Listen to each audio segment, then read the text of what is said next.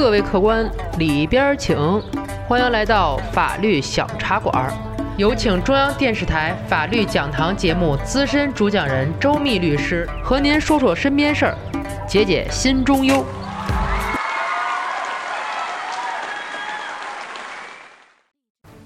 锄禾日当午，打工好辛苦，老板欺负人，周律师我给你讲清楚。各位法律小茶馆的听友，你们好，我是周密律师。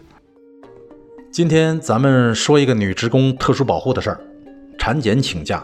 王女士已经怀孕四个月了，上个月请了一天假去产检，回来呢提交了医院的产检证明。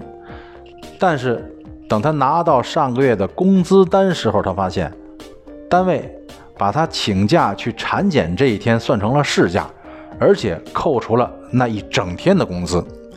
王女士觉得不对呀，我去医院应该是病假，怎么给我算事假全扣了呢？下班路上跟同事说起这件事儿，有一位同事说了：“不对吧？我姐他们单位好像什么假都不算，就算上班。”这话说的王女士是心中不平，急火火的找到人事部门。这不问还好，一问倒问出事儿来了。人事部门的负责人跟他说了：“这么算是没有问题的。第一，你人没来，没有付出劳动，对吧？第二，你的事情单位还要找别的同事帮你来做，你说应不应该扣你钱？不过你是老员工，我们也会照顾。以后你的产检啊。”都算病假得了，少扣点听完人家说，王女士没脾气了，自己都觉得不好意思。人家说的没错啊。接下来负责人还说，还有一件事，告诉你，你要是还产检，一个季度累计请假超过三天，季度满勤奖就没有了。你呀，自己看着办。王女士连忙答应，哎哎，是是，谢谢谢谢，退出了人事部，还把门给人家带上了。虽然公司把产检时间算成了病假，但王女士一想，自己怀孕已经四个月了，这以后每个月一到两次的产检是必须要做的，往后可能还更多。如果每次产检都算成病假，那这季度满勤奖肯定扣完了，钱还不少呢。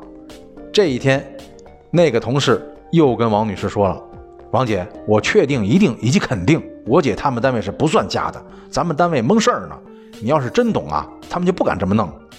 王女士听完这话，一天心里都不舒坦。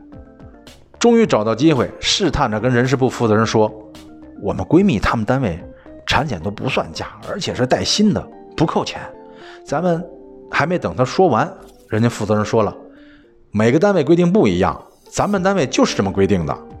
要不你换换地儿，去他们单位？”听完人事部的说辞，王女士是又生气又无奈。那难道季度满勤奖就因为产检全给扣了吗？回到家，跟丈夫一说，丈夫一边低头看手机，一边随口说了一句：“嗨，问法律小茶馆啊。”行，问题到咱这儿了，咱们就回答一下王女士的问题：女职工孕期产检究竟算什么假？